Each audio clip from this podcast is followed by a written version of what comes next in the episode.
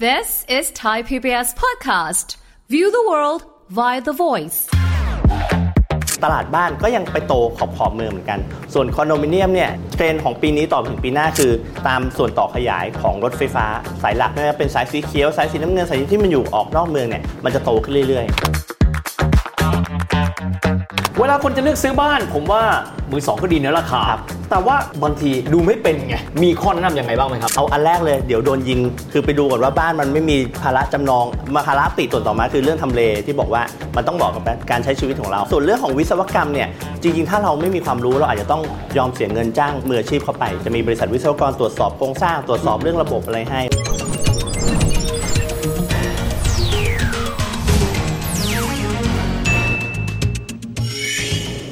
สวัสดีครับ ยินดีต้อนรับเข้าสู่รายการเศรษฐกิจติดบ้านนะครับ วันนี้จะคุยเรื่องของอสังหาริมทรัพย์ครับแต่เป็นเรื่องของบ้านมือสองนะครับถ้าเราไปมองสถิติจะพบว่าหลังจากการแพร่ระบาดโควิดไปแล้ว กลายเป็นว่าบ้านมือสองดูจะรับความนิยมพอสมควรทีเดียว อะไรคือสาเหตุให้เป็นเช่นนั้น วันนี้เรามาคุยกับแขกรับเชิญของเรานะครับท่านเป็นผู้เชี่ยวชาญด้านการลงทุนอสังหาริมทรัพย์ เจ้าของเพจนะครับโอภาสใหญ่ Hi Happy Investor คุณโอภาสธีระปัญญาเลิศหรือว่าคุณใหญ่คุณใหญ่สวัสดีครับสวัสดีครับผมครับคุณใหญ่ครับที่เขาบอกว่าบ้านมือสองเป็นที่นิยมเอาตรงนี้ก่อนครับเอามาตัวเลขหรือว่ายอดการเติบโตกันว่า อะไรที่เป็นเทรนด์ที่ทำให้บอกว่ามันได้รับความนิยมสูงกว่าตลาดโดยทั่วไปครับ เอาง่าย ๆ เลยวิเราไปดูสถิติจากการ search ก็ได้ จากการ search ข้อมูลในไม่ว่าจะเป็นแพลตฟอร์มต่างๆ ในการหาบ้านเนี่ยช่วงโควิดที่ผ่านมาบ้านมือสองโตขึ้นโตขึ้นอย่างมีนัยสำคัญคือเห็นได้ชัดเลยนะฮะถามว่าจริง ๆ คนแบบเฮ้ยทำไมอยู่ๆคนเปลี่ยนเทรนด์มาอยากซื้อบ้านมือสองไหม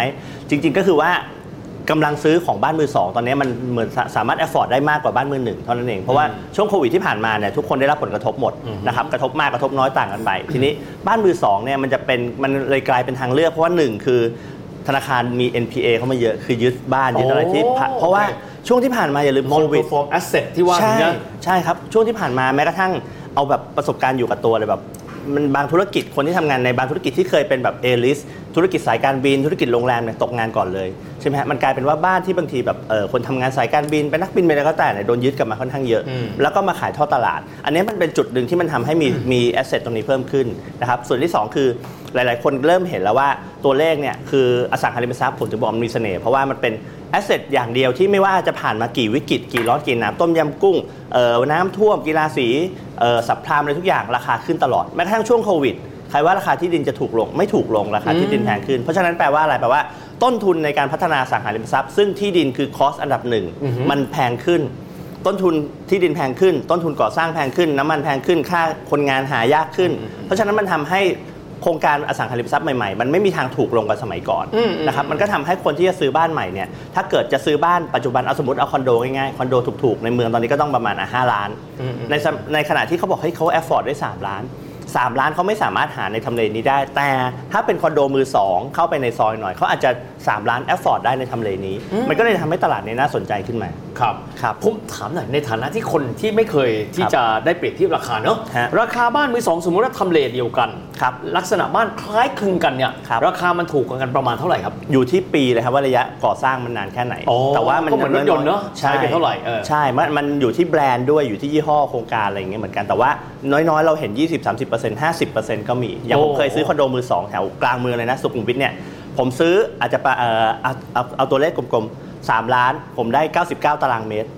คอนโด 99 ตารางเมตรในราคา 3 ล้านโอ้โหนั่นคือคอนโดมือโอเค2แต่คอนโดใหม่ที่มาอยู่ใกล้ๆกันขึ้นข้างๆกันเลย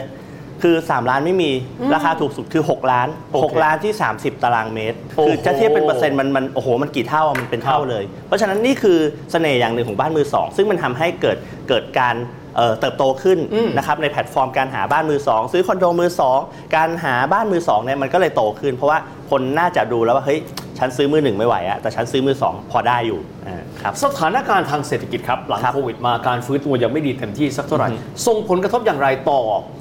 การตัดสินใจในการที่จะเลือกที่อยู่อาศัยของคนไทยครับ แน่นอนครับ คือถ้าเอาเฉพาะในกรุงเทพก่อนละกัน เพราะว่าส่วนใหญ่คนประชากรหลักเราอยู่กรุงเทพอยู่แล้ว คนกรุงเทพเนี่ยปัจจัยสำคัญที่สุดก็คือเรื่องของการคมนาคมขนส่งอืมเพราะว่าเขายังต้องเดินทางไปโรงเรียนเดินทางไปทำงานต่างๆ เพราะฉะนั้นไอแนวรถใกล้รถไฟฟ้าเนี่ยยังสำยังค่อนข้างจำเป็น หรือว่าถ้าแนวรถไฟฟ้าไม่ได้มันต้องมีท่ารถมีถนนมีอะไรที่ค่อนข้างเดินทางสำคัญได้นะครับทีนี้ปัจจัยก็คือว่าเรื่องคมนาคมขนส่งเนี่ยเป็นเป็นเอ่อจุดตัดสินใจสำคัญ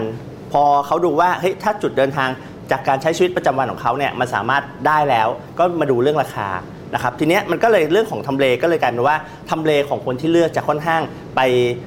มีผลกระทบกับเรื่องของการใช้ชีวิตประจำวันของเขา ไม่ว่าจะเป็นเรื่องของโรงเรียนลูกต้องไปส่งลูกที่นี่ ไปทำงานที่นั่นอะไรประมาณนี้นะครับก็จะมาเป็นปัจจัยในการเลือกที่อยู่อาศัยนะครับแล้วค่อยถึงมาดูว่าแล้วเรื่องราคาเนี่ยเขาซื้อมือหนึ่งมือสองไหวไหม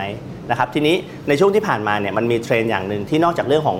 เอ่อมือสองมันโตขึ้น ก็เลยคือเรื่องของตลาดเช่าอืมที่มันโตตามไปด้วย มันก็เรื่องเดียวกัน เพราะว่า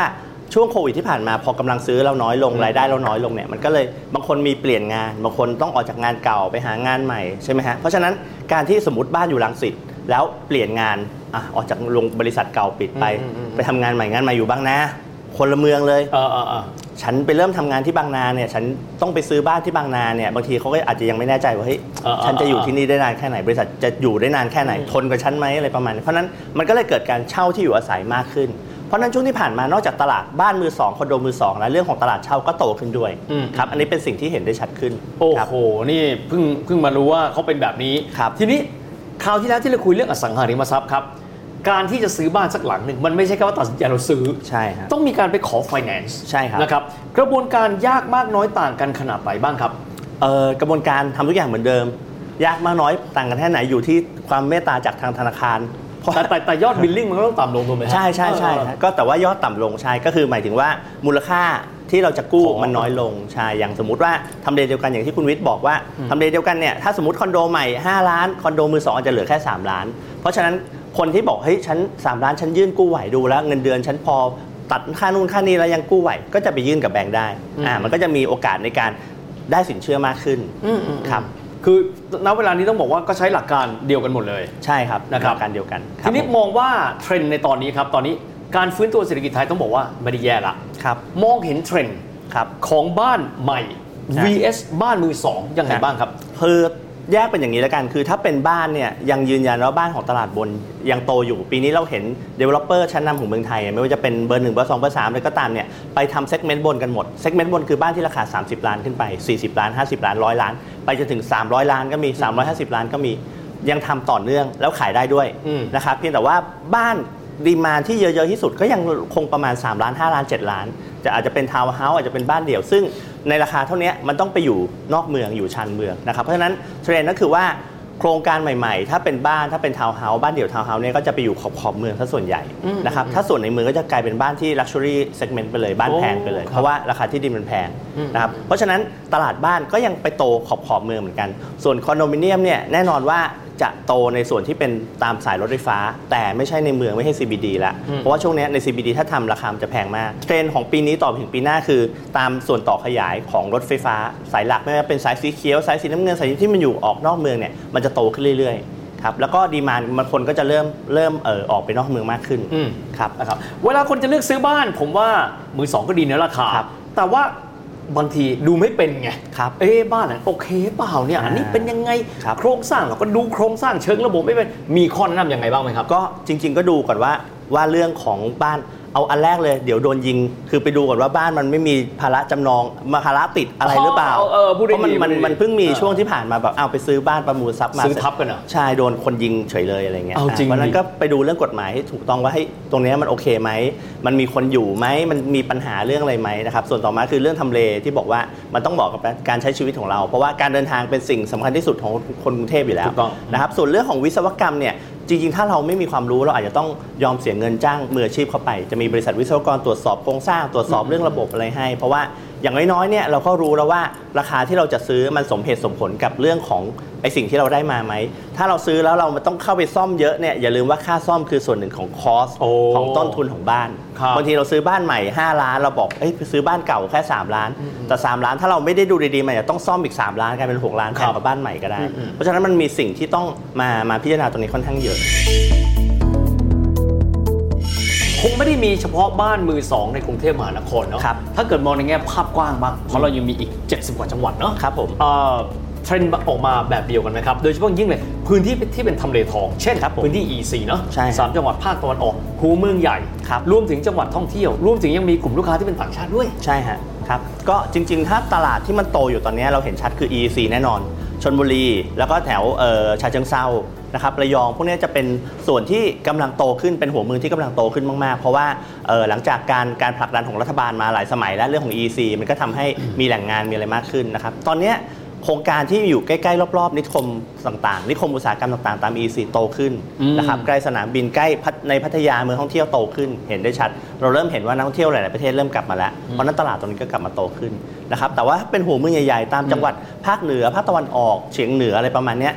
ตลาดอาจจะยังไม่ได้กลับมาดี อาจจะเป็นแค่บางจุดบางโครงการที่ขายได้ แต่ว่าในแง่ของภาพรวมยังไม่ได้กลับมาคึกคัก แล้วก็เรื่องของ reject rate คือนอกจากในกรุงเทพเยอะต่างจังหวัดก็เยอะเช่นกันอ๋อนะครับเหรอฮะผมได้คุยกับผู้ประกอบการในในส่วนภูมิภาคเนี่ยเป็นกันไปหมดว่างั้นเถอะยังมียังมีประเด็นเรื่อง reject rate ค่อนข้างเยอะรวมถึงเรื่องของ LTV อย่างที่ผมผมยกตัวอย่างไปบอกอ้าวบ้านอยู่กรุงเทพแต่ทำงานที่นิคมที่โคราชอย่างเงี้ยแล้วเขาต้องซื้อบ้านเพื่อจะได้ไม่ต้องวิ่งกลับบ้านทุกวันอย่างเงี้ยกู้ไม่ได้อะไรประมาณมันก็ทำให้กำลังซื้อน้อยลง นะครับเพราะฉะนั้นตรงเนี้ยก็ยังเป็นหนึ่งในความหวังว่ารัฐบาลใหม่น่าจะมีมาตรการอะไรที่สามารถผลักดันให้ไอ้ตลาดตรงนี้มันมันถูกกระตุ้นให้มันโตกลับไปได้ครับอ๋อ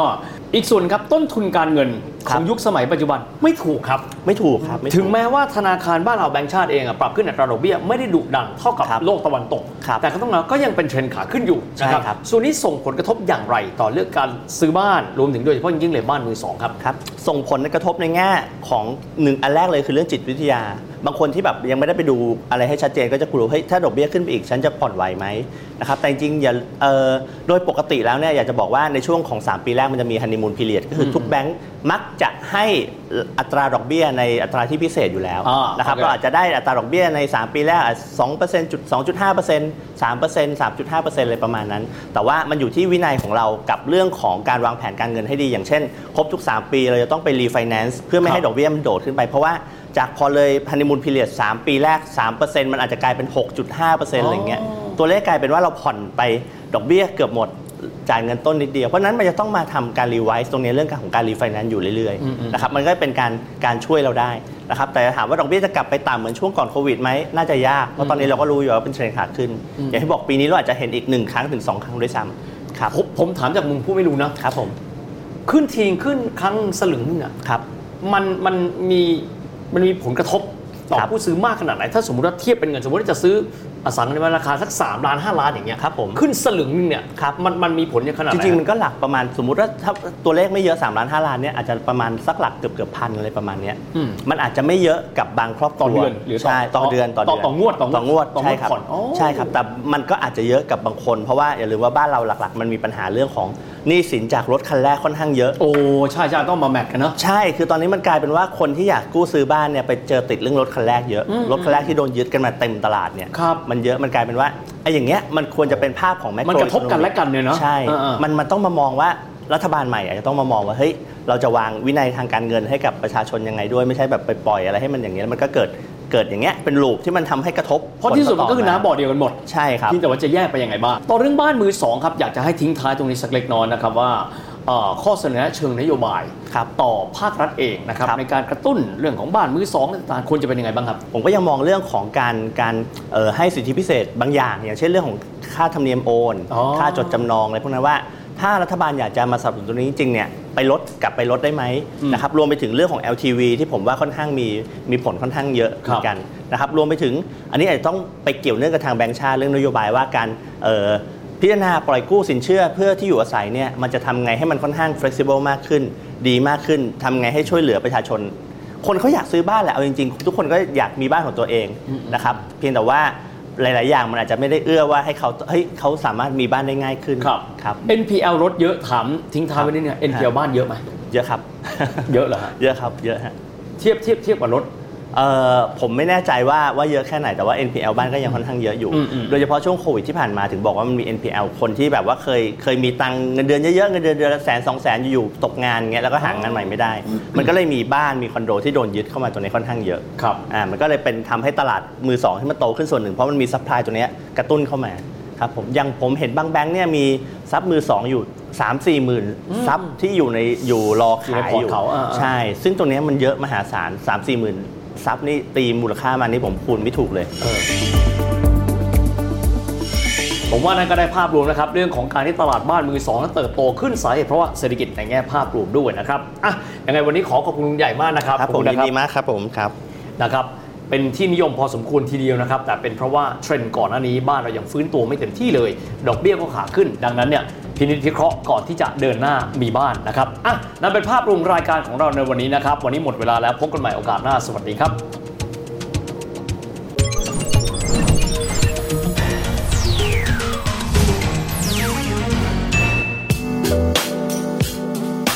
ติดตามรายการทางเว็บไซต์และแอปพลิเคชันของไทย PBS Podcast Spotify SoundCloud Google Podcast Apple Podcast และ YouTube Channel Thai PBS Podcast Thai PBS podcast. View the world via the voice.